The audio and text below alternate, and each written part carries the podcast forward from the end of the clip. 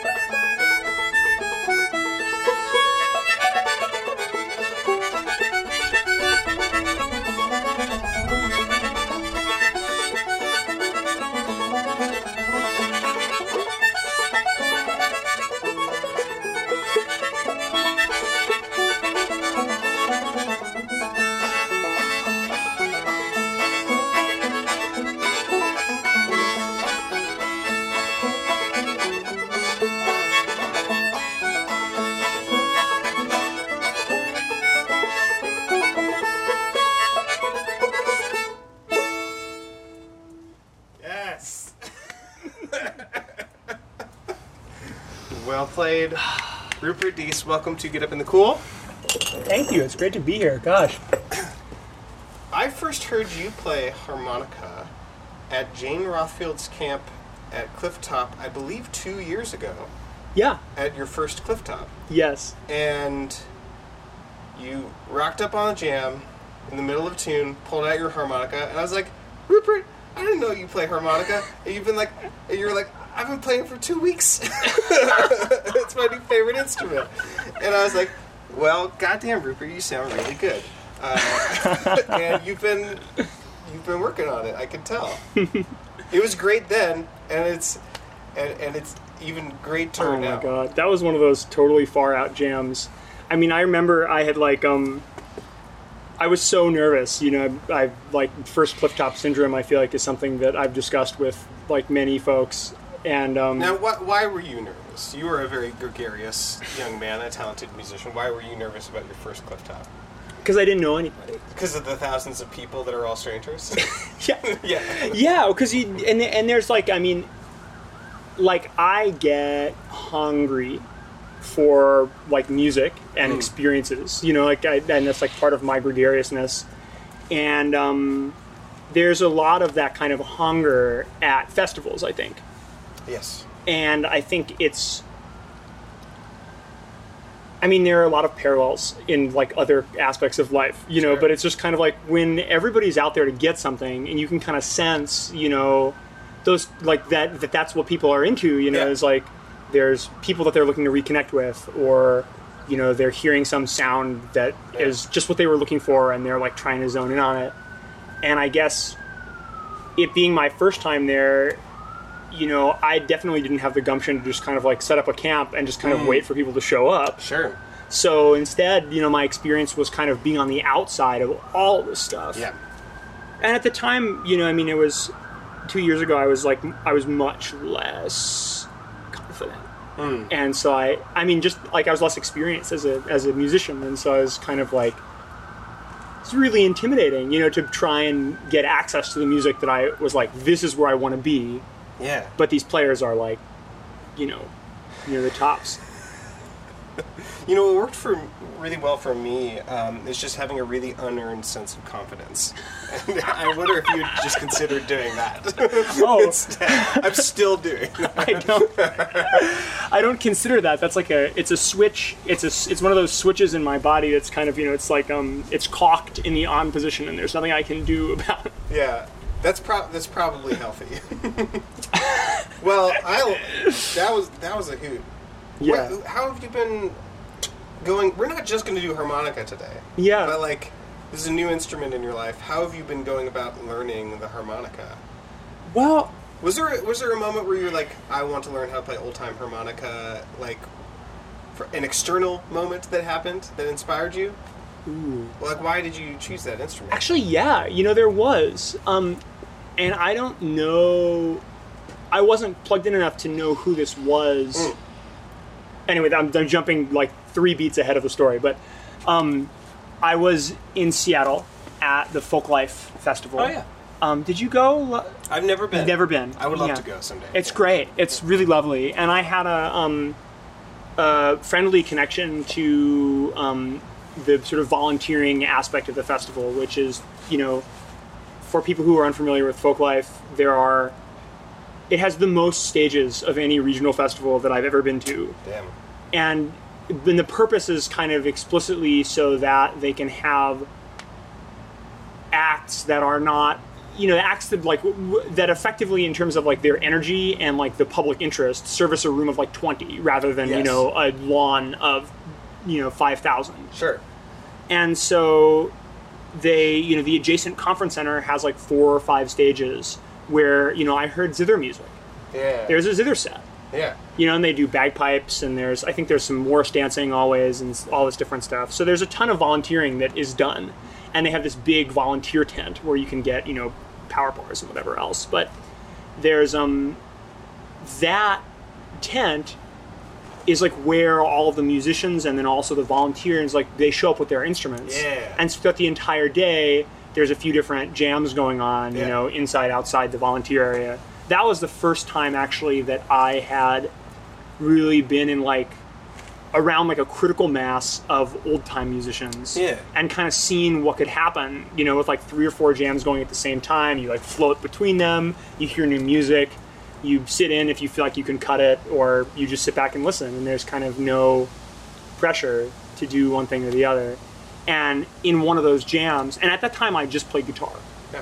so and I didn't play that much old time, so I was not at a um, a huge advantage sitting down with my guitar, you know, thinking like everybody can see if I'm playing the wrong chord because Yeah. everybody knows this instrument super well Yeah. and you know hopefully hear it as well. But then there was this guy playing harmonica there, Yeah. and um, I mean, it could have been it could have been somebody who I now like know because I listen to their music, but I didn't. It's not fixed in my memory well enough that I could like pick the guy out of a lineup. But he was just sitting in with a bunch of fiddle players playing really nice, clean, you know, um, har- like melodic harmonica Yeah. and I was like, I already had harmonicas, and I was already kind of doing the um, the guitar with the harmonica rig Yes. for just busking and stuff. Yeah.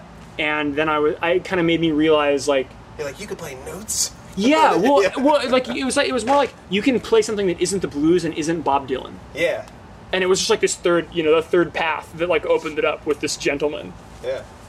Cool. That and that was just you said two years ago. No, no, that was um, gosh, let me think. That was like seven or eight years ago now. Seven or eight years ago. But I, yeah, I've been.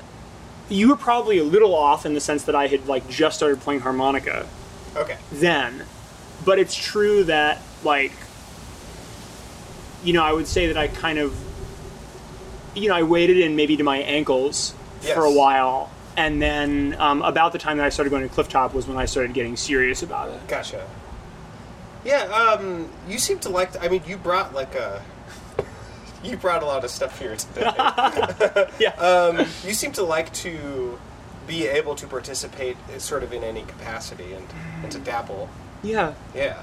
Um, and, and I use I use that word uh, not in a in any way in a pejorative sense, but you like to just be able to pick up an instrument and like what's the what needs filled in this specific jam and You got it. Yeah. Yeah. no, that's it. And I, I didn't really know that I had that that need, but um, you know, I, I guess um, starting out as a guitarist, I would, was doing a lot of flat picking, um, and really kind of itching to take a more diverse role in what was going on musically in old time, and there was like this tension because I think guitars like can take melodic you like can take melodic lines Sure. in old time, but you need two guitars probably, yeah or you need to be um, you need to have really good dynamics and be able to kind of signal well so that you're not freaking out the fiddlers when their rhythmic backing just like kind of disappears. and most yeah most of the time you have like in order to really hear a flat picked guitar you have to like without amplification Yeah.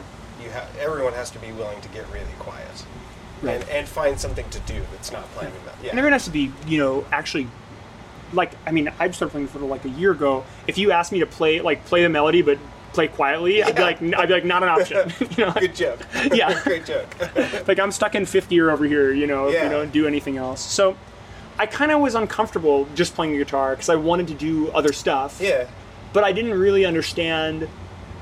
I mean, I think if you told me like, "Oh, you'll feel better if you just learn three more instruments," I would have laughed because that's like, you know, it just feels so like it's such a defeated place to start. You know, it's like, yes.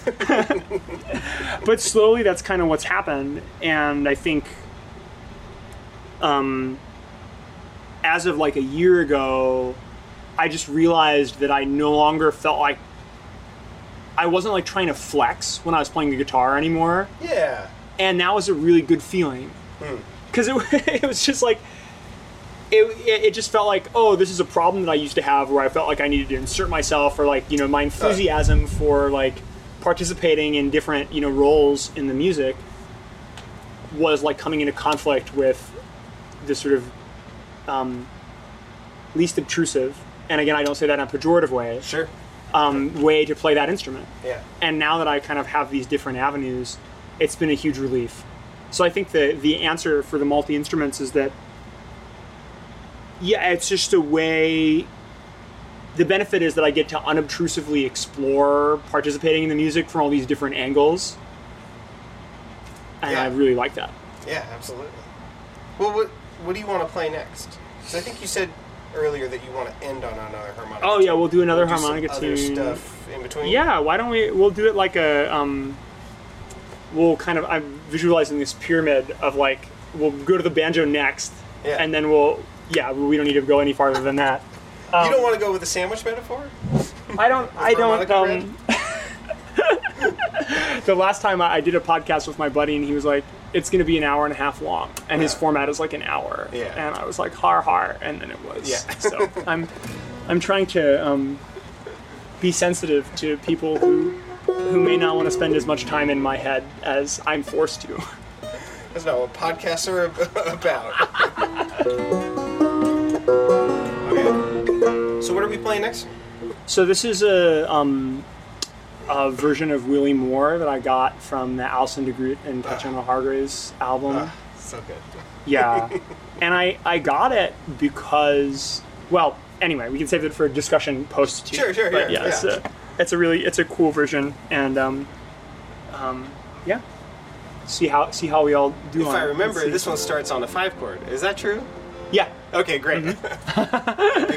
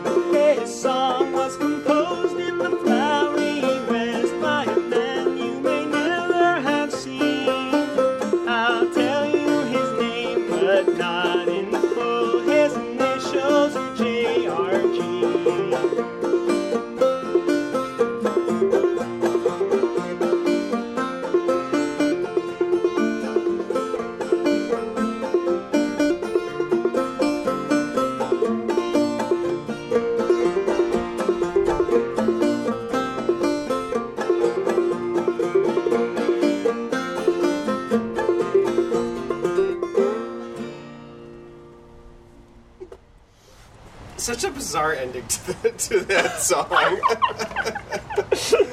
Signed JRG. Right? It's like so Jane Austen or something. Yes. I'll never tell. The other the other weird thing about that one, right, is that um, the Flowery West. The Flowery West. What is that all about?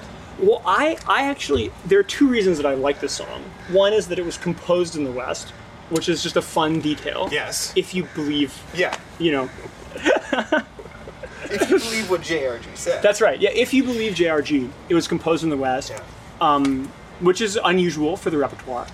Um, and the other thing is that it's the Flowery West, which the history of, I guess I don't want to say the wilderness because that's kind of a, a colonialist term, but the history of the of the pre-European um, flora and fauna of California is, you know, pretty well known through the national parks and whatever. But something that I was fascinated to learn is that the Central Valley, which is now where you know something like seventy percent of America's produce comes from, um, it before it was fully irrigated to support you know growing pecans and you know um, well almonds and soybeans and all you know everything that that um, all the produce that we get from the Central Valley. Um, it was just full of flowers. Hmm. I mean, Central Valley is enormous, and just imagine just imagining all that water that has been now diverted for agriculture was just growing these, and all that rich soil was just growing, you know, thousands and thousands of acres of wildflowers. Wilderness. Too wild. All these flowers. Yeah, right. Order. yeah, Oh my goodness. but you wouldn't call it the Flowery West anymore. I feel like, but you know, if you Yeah. if you were if you were in the Central Valley before um, enormous amounts of agriculture, it would be obvious because you just you come over the Sierras out of the out of the Mojave, and all of a sudden it's just like flowers. So that's this is this is an American song. You know what? This is my this is my canon. I love and nobody canon. can nobody can nobody will shake it from me but you know you're probably right maybe it is it surprised me though right because it would surprise me if if they were referring to like the west of ireland or of scotland I don't know. have you ever Maybe there's heard flowers there. I don't know. maybe so Willie well- Moore sounds like a Scottish name or something. yeah yeah totally totally that verse is also strikes me as being kind of suspect and like where did, Yeah. did that all come You know what? We're just gonna say it here because I'm tired of all the haters. yeah We're, this is the canon. We're revising history. oh yeah. man No, it's it's fun to speculate. I like I like that a lot. Yeah, at least that's that's and that's totally what it evokes for me. And so there may be there may be another valid history that's like more useful to scribe down somewhere, but that's it's too late for me. I've already committed. Man, you done made some folk music and folk history. Bastard. So yeah, that's in a funky tuning, right? Yeah, yeah, it's an odd tuning. We were discussing this earlier, but I'm trying. I will try to represent it accurately, which we is were slightly up tuned from where we were.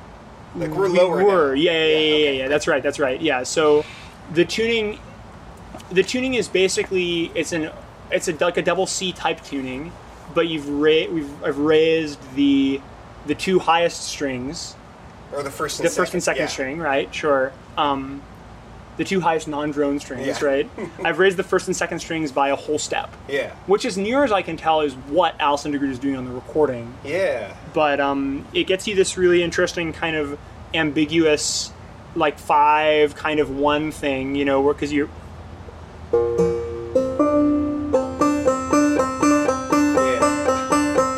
hopping between the the two the second scale degree and the third scale degree Yeah. and i love that ambiguity Yeah. Sounds beautiful. it's, yeah very it sweet. yeah i was Yeah. totally obsessed with it when i figured it out it's like that meme that has been that has like been making the rounds forever which is like this lute player and he's tightening up the, one of the pegs and he has this look on his face like and the, the title was like me at 12 when i discovered drop d tuning Yes. I love it. there's still such a delight though in finding a new Yes. tuning that works When when did you start playing clawhammer banjo? that was about a year and a half ago. Oh well, there you Yeah. Sounds good, man. Thanks, dude. Yeah. I- so when I, I believe I met you. Did I meet you at Sing and Stomp yeah. like three years ago? yeah. Three. Is that th- really three years ago? I think it was. Wow. Yeah. Yeah. That sounds Uh, shout out to old Lazarus Harp. yeah. Totally. Old Lazarus Harp. Is Sing and Stomp still? I mean, obviously not this year, yeah. but is Sing and Stomp still going every year? That's still a going affair. Yeah. yeah. Um, Huh. at least as best as I know. Yeah. You know, things kind of have to um, change format, but all those organizers are still in the scene in Chicago doing Yeah. stuff. Um, yeah, it's a great. It was a great festival, especially that year was really awesome. That was so fun. So you were you were playing you were not playing uh, banjo at that point. No. Or even when I stayed with you uh, for Thanksgiving. or No, right yeah. Thanksgiving, you weren't then. Huh. Well, this this sound lovely. Especially Thanks, playing man. playing that fretless banjo. Yeah. I, we were talking about this earlier, but I, well, I mean, the reason I ended up with the fretless was because I have this kind of running joke with some of my friends in um, who I go on this ski trip with every year that every year I show up with a new instrument. Uh-huh. And the first year it was just a guitar because I just kind of had decided that like there were a few of us who all played, yeah, not not like folk music, but just music in general. And we were up at this condo for like five days, and I was there a couple days early in Denver, and I thought I can rustle up, you know, a cheap guitar, and then Yeah. we'll have some fun playing some music. So I showed up, you know, with this no case, you know, like some dreadnought made somewhere, you know, probably in China with some brand that you've never heard of, and that was fun. And then the next year, I thought, well, I got to do this again, just Yeah. because it's my reputation now. Yeah. And so I ended up at the um, the Denver Folklore Society or the folk st- store or school or whatever. But it's a sweet music shop. It's like about the size of a nail salon, Yeah. and um, they had uh, this Enoch fret- this Enoch tradesman fretless listed on commission. Yeah. And I could just like, you know, I was telling myself the Hemingway story in my head. You know, it's like somebody buys a fretless banjo and then they're like, never mind, this is all, this is terrible. and so it just goes immediately, you know, on commission. And they said it had been there for like a year or something. so I, I couldn't play at that point, but I knew that I wanted, I knew that I wanted to have a banjo. Yeah. And so, and I had heard some of the Enochs at um, at Clifftop the year before, and I just really loved the way they sounded. So this was that was my entry, and so then I I kind of started. Um, but the fretless thing is awesome, and it's like such a brain break. I think from like playing on a fretted instrument. Shout out to Kevin, Kevin Enoch. I- yes. I, I hope I get to have him on the show someday. I think he has a standing invitation. Kevin Enoch, if you want to be on the show, let's make it happen. We're, we're drawing some kind of cultish circle here to, Yeah. you know, to manifest this. And I'm just gonna put in some Eye of Newt, I guess. I don't know. uh, even even more recent to Yeah. your collection of instruments is playing the fiddle. Yes. Would you play us a tune on the fiddle and then talk about the far flung fiddle contest? Oh, I will. afterwards? That's great. Great. That's you're you're like bribing me along the way. here. yes. That's great. you may talk about that after you play one fiddle tune for us. Sure.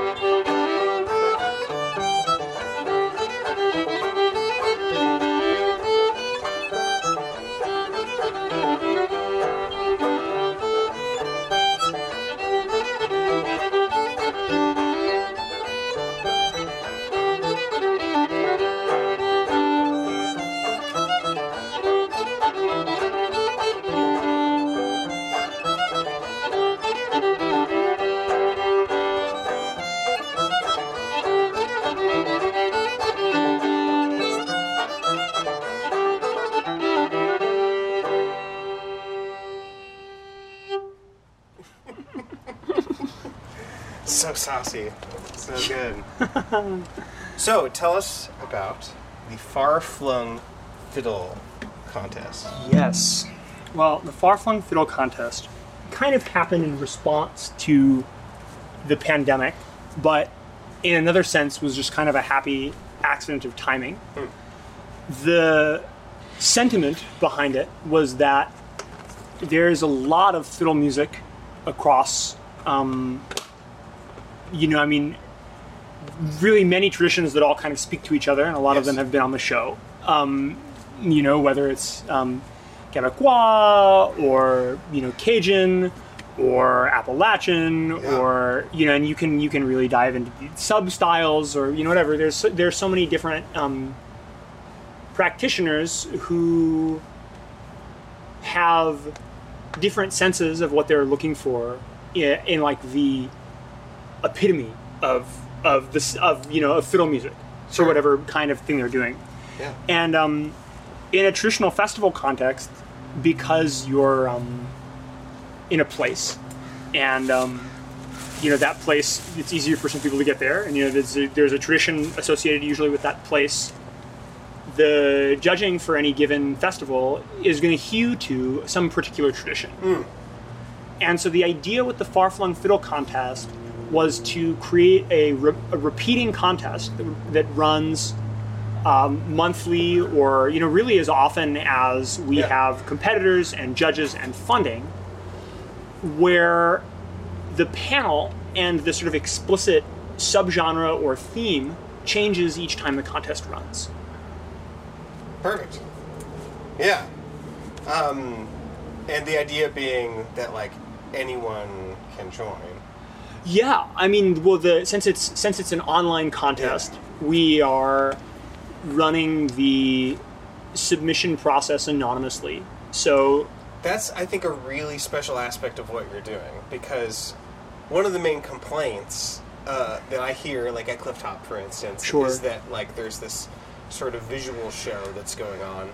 That um, you know that part of the show is valuable, but maybe shouldn't that shouldn't be part of the judging. right, Yeah. right. No, I, we completely agree with that, Yeah. and it. Yeah, it falls out as kind of a, a happy accident of the format Yeah. because um, you know you can. It's so much easier for us to just strip the video out and Sure. send the audio to the judges, and it's easier for them because they, they're processing less information. Yeah, totally. But I was personally shocked, you know, in the process of me doing all the pro like so we we've run one contest. Yeah. We ran a D breakdowns contest, which um, was I think a huge success. I was really happy with how many people participated and the diversity of participants and you know the um, the outcomes in terms of um, you know the representation of different genres. Um, but you know, in, in in working through the videos for that one contest, I found that just listening to the audio only, I'm used to using just the image of the person, you know, their video representation as not necessarily like a, a way to predetermine what I think about them, but just as a crutch. sure. Yeah. And not having that, you know, I was even kind of like, I can't even tell if this person is in the youth division or not. Yeah, yeah. I mean, it would be easy to like, like the you know the voice or whatever to turn it into sort of a gimmicky thing. But were there like any moments like on air or otherwise, like where the judges were like, "Oh wow, I did, like I didn't expect this to be coming from this person" or anything like that, or Um, or like, "Oh, that's who that was." Or, I hate to say it, but I don't think so. No, I, I, I don't I don't think that that that that happened. I think it was. I will I will bite though on something that you said about you know kind of like the idea of it being like the voice, you know, and kind of like Sure. people come up and all that. Because what did happen is that it was interesting to see to talk with the judges about how they went about. Um, you know, because we you know we essentially just we gave them all the material to score. We didn't say you have to listen to this in real time and you can only listen to each submission once. We just said, you know, here you go. Sure. You know, here's all the recordings, and we need you to fill out a score for each of these contestants. And it was just really interesting to see, to hear from the judges about what they did differently, you know, once it was sort of at their convenience to Yeah. listen to the music. That that's another.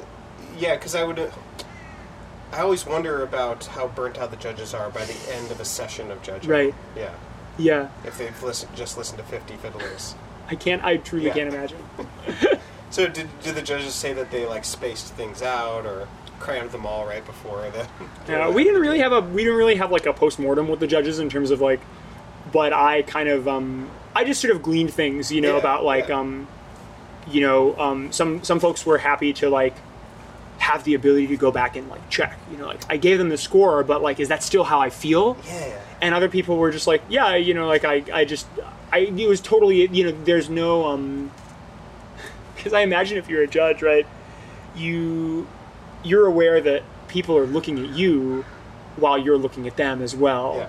right and of course on the voice they use this to their advantage Sure. you know where simon will be you know like in like having some kind of very visible fit you know and the person who's performing just has to watch this happen and they Yeah. can't do anything about it so yeah there is a lot of our well i don't want to say it's artifice it's just kind of how things are when you're running a contest in person Sure. is that there's just all of this interaction. But since I think in a world where all these diverse source recordings are so accessible and people are constantly being exposed without personal context to Yeah. music in a variety of subgenres, it makes sense to have this kind of contest where, I mean, the stakes are super low if you wanted to get involved in, you know, if we were having a, I don't know, it's like a Métis contest Yeah. and you're like, well, I don't really play Métis tunes, Yeah. but I can work something up and then I can submit it, and you don't have that issue that like I had at my first clifftop where I was like, nobody knows me,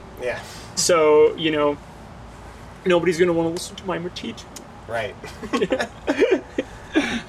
Something that Kathy Cathy Fink brought up recently uh, on Get Up in the Cool was that if you take out the competition element of the competition, what you get is a bunch of musicians trying their best to make something excellent, and uh, which is like, yeah, that's a great point. Like, there's this pretense for it, but like ultimately, it gets people to put to, to put just like a little bit of extra effort into making something really special. And it's like, yeah, I want to be able to listen to that, especially like right now. Yeah. Um, when I, I mean, it's what July nineteenth today, isn't it?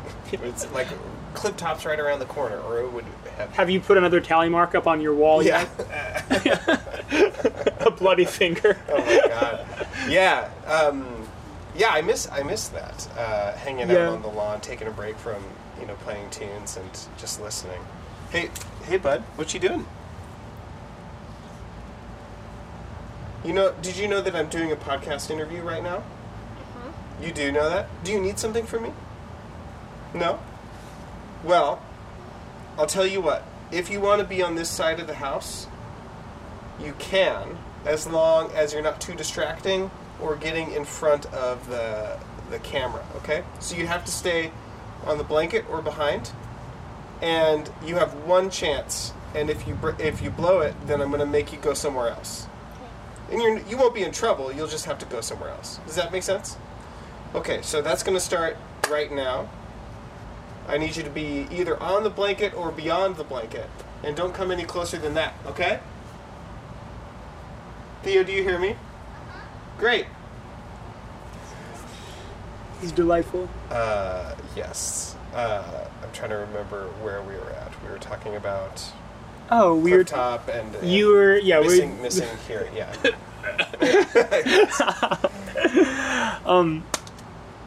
Yeah.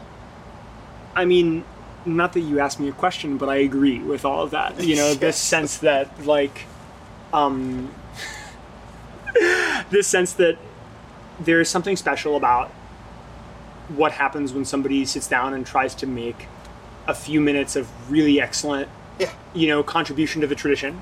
Yeah. And I think in some ways the the artifice of the contest helps that happen without it being like too self-important Yeah. because you contribute but it's it's not like I certainly wouldn't judge a contest submission the same way that I'd judge like an album Sure. because the contest submission is it's it's like temporally bounded it's not like I'm contributing this for all time it's just like this is as good as I've gotten right now Right. And it's also it's you know, uh, when you when you cut something to vinyl or a CD, there's a certain kind of intensity about it. Yeah. It's like or that yeah isn't isn't the same for for a contest. Even even I would say one where you have to submit uh, a video and you can't have multiple takes. You know. Yeah, yeah, yeah. yeah. I mean, we, yeah, we we thought about you know the guidance around that kind of stuff. You know, and it's like, are you supposed? Do you want to steer people so that Yeah.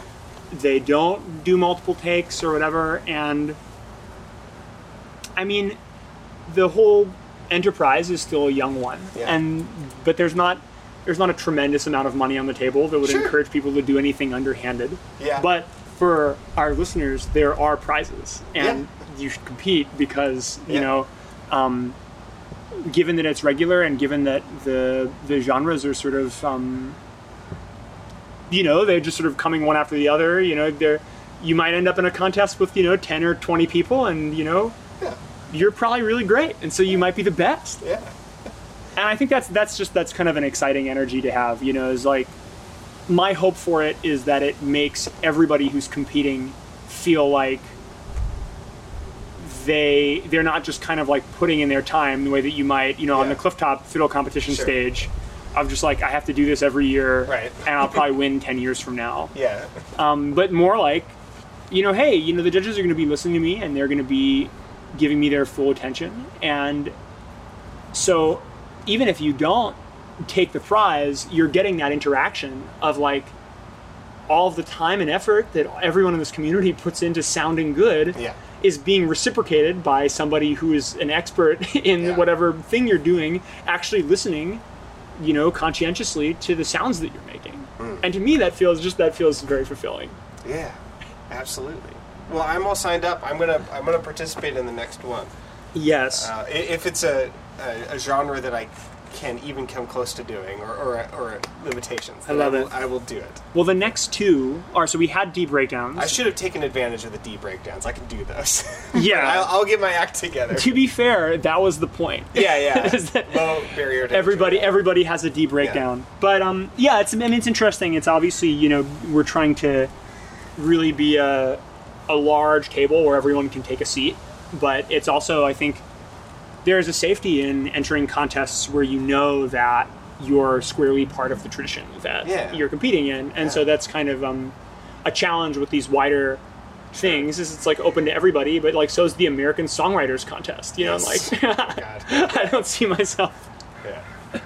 So what uh, did you do? You know what the next two are going to be? we do Do we get to know? I just Yeah. know because then people could prep or what? That's not. A, I mean, what us? are you going to do? Yeah, Exclusive. I'll tell you. Exclusive content. Yeah.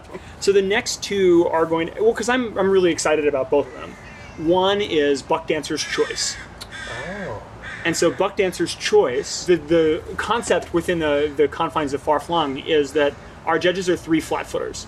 Yes. And so there's literally no restriction on the music that you can submit. Hmm. And the flatfooters are going to judge based on how much they, like basically on how danceable they think the tunes are. Interesting. It's a da- it's basically a dancing contest with no dancing necessarily. exactly, It's right? like how danceable is your playing? That rules. That's a that's a great idea.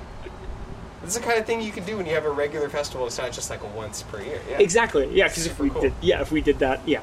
Um, so that's I'm really looking forward to that one. Awesome. Super excited. And the other one is going to be our first non-fiddle contest, which is it's going to be a down-picked banjo contest. Yes. Ah. well, I will. I will see if I can whip something together for that. I shouldn't have told you about the banjo one because now you're not going to do the fiddle. No, I'll do the fiddle one. I could play something dancing, maybe. Yeah, you We'll can. see, Yeah, You definitely can. I'll figure something out. I think I think that kind of groove stuff is something that transfers really well across instruments.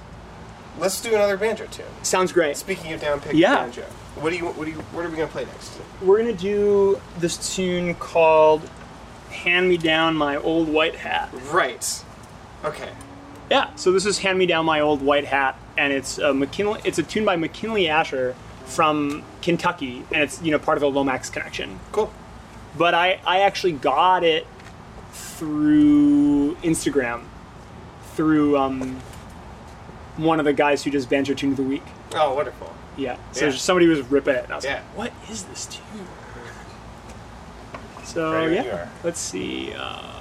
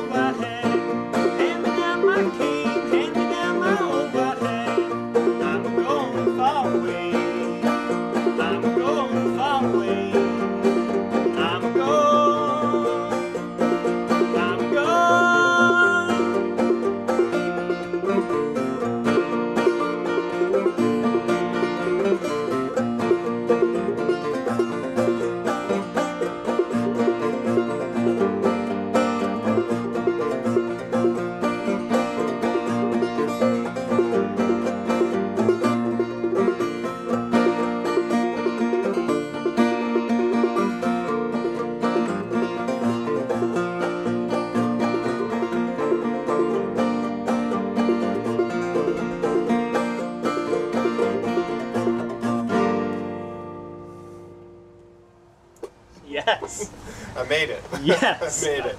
Oh wow, that's really cool. What a cool team. So this is all just a solo operation then? Just Rupert doing this all by himself? Yeah, I used. I've used. Well, I got COVID, and I sprouted ten arms. Yeah. and I just do all this work myself. No, um, I'm just doing the mostly the tech stuff and the social media presence. So, um, I mean, really, the idea is Evan Collins's, and he reached out to me um, saying, you know, I'm really lit up about doing this. Like, can we get this together? And so, you know, um, and the other people who said yes to Evan are um, Dan McDonald, who's a fantastic graphic designer, artist, Yes. and musician, and um, Brendan Brown, who has done all of our video editing. So um, it's a a great it's a great great group of people, and um, I spent a lot of fun to work with them on this. That is that's a crack team right there. Uh, I love that you have Dan doing the artwork. Uh, I am kind of a big fan. No way. is amazing, and uh, I mean Dan. I think Dan was like the person who. Well, maybe he didn't introduce. I mean, I think he was the person who hired me for the singing stomp. So in a way, he introduced me to you. Oh, sure. Yeah, but, yeah. Like, he also was the person who like connected me to you to like crash at your house and my, and my family to crash at your house that one time. Um, but um, yeah, his his artwork is amazing, uh, and his sort of I love all of his like sort of like I'm, I'm so ignorant about like visual art, but like to me it looks like like Renaissance paintings. Yeah, and stuff like that. no, that. absolutely. I mean, I don't know how he would describe it, um, what he's doing, but the way that I look at the stuff that he's doing is it's portraiture and it's very it it has the kind of energy that Rembrandt's portraits do. You know, which is this like the backgrounds are these kind of vague washes, Yeah. and they're not. They don't draw the attention away from the figure at all, Yeah. and they're in fact kind of ominous. I mean, you know, it's like slightly threatening. Yeah. yeah, I, I never knew um, I never knew what sort of like you know I never knew that Dan was sort of predisposed toward the occult at all. But like some of his paintings have these really weird topics that are kind of also just they end up being um, ways of producing something very interesting visually. But you know, like there's one where this kind of like mage figure is like summoning this reflective sphere, like it's like it's reflecting the whole landscape, but like Yeah. the way that you know a, a big ball bearing would. So it's all upside down and That's distorted. It's super cool stuff. Yeah, no, he's a yeah. His oil painting is incredible. His music is great. Um, yeah, I want to say on the record, the only reason I haven't had Dan McDonald on the show yet is because every time I come to town, every time I come to Chicago, he always puts in front of me all these other people. But next time I come to town, I'm getting Dan on the show. Yes, I'm calling it here. That is happening. Uh, incredible. assuming Dan consents. But I would, love to have the Spitzer Space Telescope uh, appear on the show. this, yeah. if I you could know- have Spitzer and Moreva, I would die. Would- Oh my gosh. Yeah. Oh, did they did they the scene stomp that you did? Did they perform at that one? Yeah. Yeah. That's so. Um. Yeah, just just a great a great duo. You know, I um was looking for some obscure vinyl the other day, and I found a copy of Spitzer Space Telescope tel- Telescope's first record Wow. on vinyl, yeah. which I don't think Dan talks about a lot anymore. And the guy wanted like 500 bucks for it Oh my god. which I, I just I had to imagine it like was part of his business model, but it was also just funny imagining this vinyl, you know, took a journey from Boston to like some collector, you know, who's just like listing everything on Discogs, you know, like. I almost bought it. I truly did. Yeah. No, I, I love I love his songwriting, and I'll be excited to hear the, the interview in it. Yeah, I was called Babe Ruth called shot. Called right shot. here. Yeah. Another another little summoning circle. We'll just you know throw whatever in it. All right, we have one tune left. Yeah, Uh, we but do. Before we do that, Yes. How do people find out more about the Far-Flung Fiddle contest? How do people sign up? This is, by the way, this isn't just for people who want to compete. There are levels that make sense for people who just want to spectate. And, That's right. That's right. Yeah, we're still ironing some of this out. So, um, as a competitor, the sh- the short of it is that five dollars per contest Yeah, gets you the ability to compete, and for so reasonable. those five dollars, you have um, the possibility of winning. I think last contest it was three hundred and eighty-five dollars in prizes. Great. So first prize for the uh, the open division was 200, and first prize for the youth division was 50. And um, your participation may cause those numbers to increase. Great. Because that's how large pools of money work. Yeah. It's the, a property of gathering capital. Yeah. So, um, I encourage you to sign up. And um, if you don't compete, your five dollars just simply goes to paying the people who win. We have no margin on this. In fact, um, Stage Whisper, we are losing money. Yeah. so people, so, um, Make this the, um, for now, the live streams are available on Facebook to anybody. Um, but um, as a gesture of goodwill as a spectator, you can either um, donate per contest or you can um, you know contribute to the tip jar during the live streams. yeah. There are two other perks which you can get for um, a slightly higher subscription rate, and you can see this all um, on our Patreon, which will be in the show notes. But um, at ten dollars a contest, you get access to the entire back archive of performances, which will become useful as we start to archive the contest videos Yes. and you also get to um, you know download them and you can have them. So Yeah. if somebody plays a cool tune that you're interested in, I personally find it super useful to have Get Up in the Cool's back archive on my phone. We don't have to plug the Get Up in the Cool Patreon too. Well, we don't have to, but I'm just saying it's great because you know, like, there's only so many old time albums you can like, you know, add on Spotify or whatever, and you still don't have, you know, whatever tune you're trying to learn Sure. and like find somebody to play along with. Yeah. So, anyway, I find that stuff useful. If you do, ten dollars per contest. Yeah. And then for 20 or um, some other level, you know, we will. Um, there are sponsorship opportunities. So um, if you're listening to this and you want to, um, you want you're interested in Fiddler's eyeballs for your product or you know the service, um, talk to us and we will work something out so that you can appear as our proud sponsor. Great. Thanks so much, Rupert. I'm glad you're in town and we're free to do this. This has been super lovely. I've like, I mean, yeah, I we were discussing this. I've played so little music with other people in the past few months. Me too. and it's just kind of like feels like almost having some kind of um like religious visitation to be playing and like look up and there's somebody else playing. I'm like, you, me. Yeah, Like likewise. this has been really lovely. What are we gonna play for our last tune? You know, that's a good question. Um, I think. Well, you're, is that banjo still an A? Yes. What do you need it to be in? I'm kind of agnostic, honestly. Um, be a, a good banger to close things out. Um, about, um, we're gonna do Apple Blossom, which um, is not the other Apple Blossom, but I got it from Spencer and Rains. Not the Jim Bull. Uh, there's probably a bunch of them. I know the Jim Bulls one. Yeah, I don't know. All I know is I learned this tune, and it's been like a ball and chain because anytime somebody says the name of this tune, Yeah. I'm like, oh, I know that one, and then it's not. So, Thanks for being on the show, Rupert. This has been a ton of fun. All right, cool. Um, yeah. Let's see.